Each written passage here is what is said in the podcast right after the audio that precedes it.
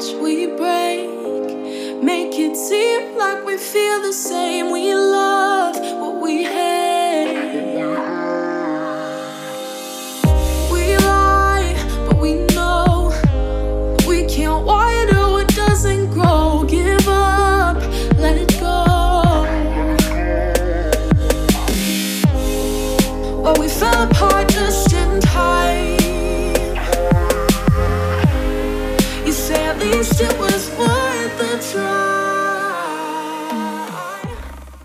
this is Jana, and welcome to DID Inside Out.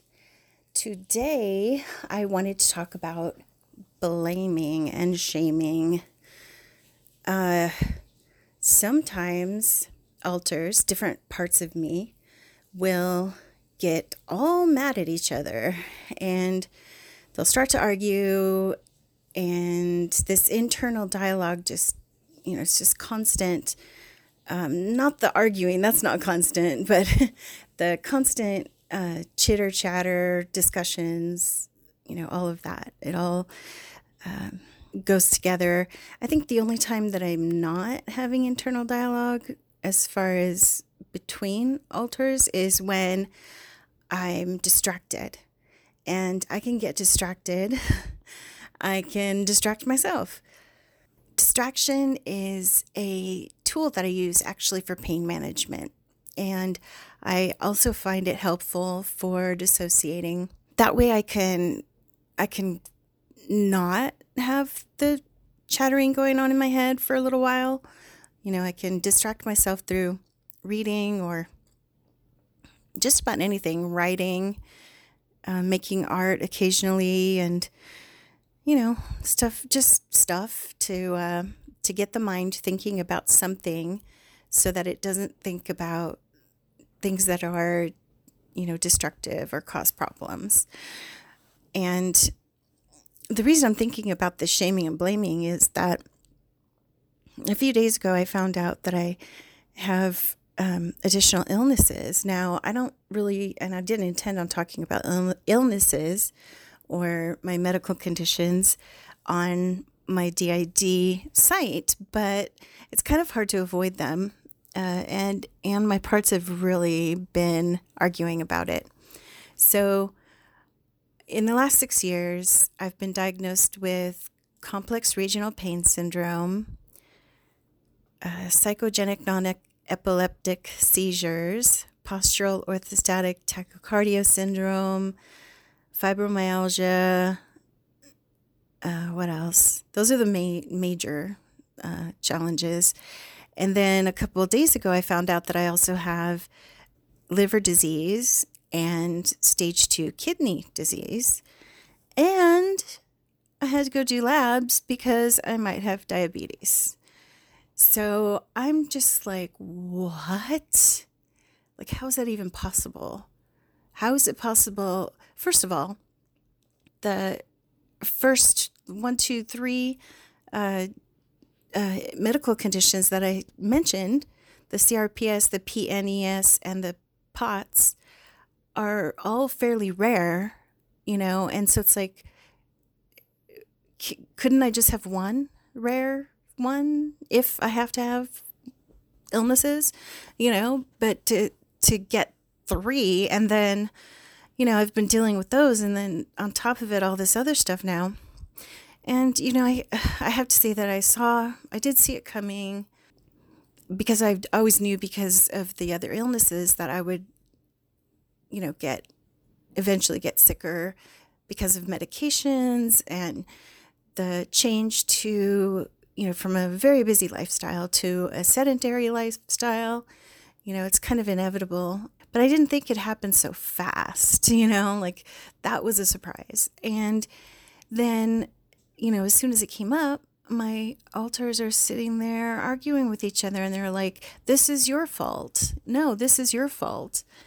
Things like that. And it's like, okay, stop. All y'all just stop.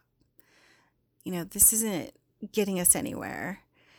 And yet I spent, you know, that that initial anxiety and the arguments turned into a depression because then I just felt hopeless and it was like, gosh, what else is going to happen? You know, and, you know, I'm feeling a little bit like Job in the Bible, only not, not so bad. And so, yeah, it's been messy the last few days. Uh, it's been pretty messy. That's what I would call it. And I, I'm just, you know, I've been, I finally feel ready to kind of process some of this. I'll, I'll find out tomorrow about the diabetes. So, you know, that's, that sucks. but, um, you know, it's just tough because I'm going to have to work through um, getting rid of these illnesses and being dissociative. Well, not that I can get rid of them all or anything, but I'm I believe that there's, you know, first of all, there are miracles, and you know, I mean, I've heard of thousands of miracles that happen with people who have been uh, diagnosed with incurable uh, situations and you know, I do believe that that's true, that's possible. I also believe that things like the liver and like diabetes, those can be managed very well, even the kidneys managed very well with uh, diet and exercise. So it's not like there's no hope. I, I'm finding hope just this morning as I'm, you know, I woke up after days of depression and then going, okay, I'm not doing this anymore you know let's and and i had a conversation with uh, several of my parts. Some of the the alters are actually the the main ones that always seem to be uh, managing my life. And it's not necessarily my core or original um, self. It's it's some other stronger wiser um, selves that really took me through this self discussion today of what ifs, you know, and that's something making what if um, questions and then answering those questions with kind of a so what has been a tool that's really helped me. So, an example, you know, as I was talking to myself earlier, an example would be what if I do have diabetes? And then you just got to go, okay, let me diffuse that situation by saying, So what? So what if I do? It's kind of like saying, What's the worst thing that can happen? You know, and, you know, yeah, okay, so, so what? What if I do have diabetes? Well, then I'm given answers as to what level. Do I have to take insulin or other medication? You know, is it pills? Is it shots? Is it, you know, whatever? But so what? I've lived through worse things than this. And I do believe that diabetes is is very um, reversible, even in situations. So that's cool. And then, you know, the the liver and the kidneys. You know, I over the years I've had issues with them, especially because of medications that I've had to take. I do not, and because of that, I no longer take any form of opioids um, unless I like have to, have to, have to. So it's not in my daily regimen anymore, where it used to be when I was first diagnosed with the CRPS. Um, that was a nightmare uh, time of um, narcotics and and I'm the person who hates to take medications and I don't like to feel out of control. so taking, you know, something for pain, pain medication um, is something I avoid. I'd rather be in pain to whatever degree. But if I go beyond that line of mine, then um, I will take something, but don't like to. So anyway, I put this and wanted to talk about it on on the DID podcast because of the you know, the internal dialogue, because of the arguments inside of my head, because of shaming and blaming each other, you know, stuff like that. I mean, that's a very, it's all very normal in dissociation.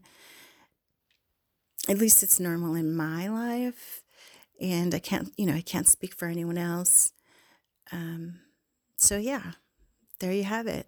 And I just am giving everything over to God and I trust Him. So He'll take care of it. He'll take care of me. And I'm okay with that. I'm okay with what's happening. I, I can accept it and I can move on because I have in the past.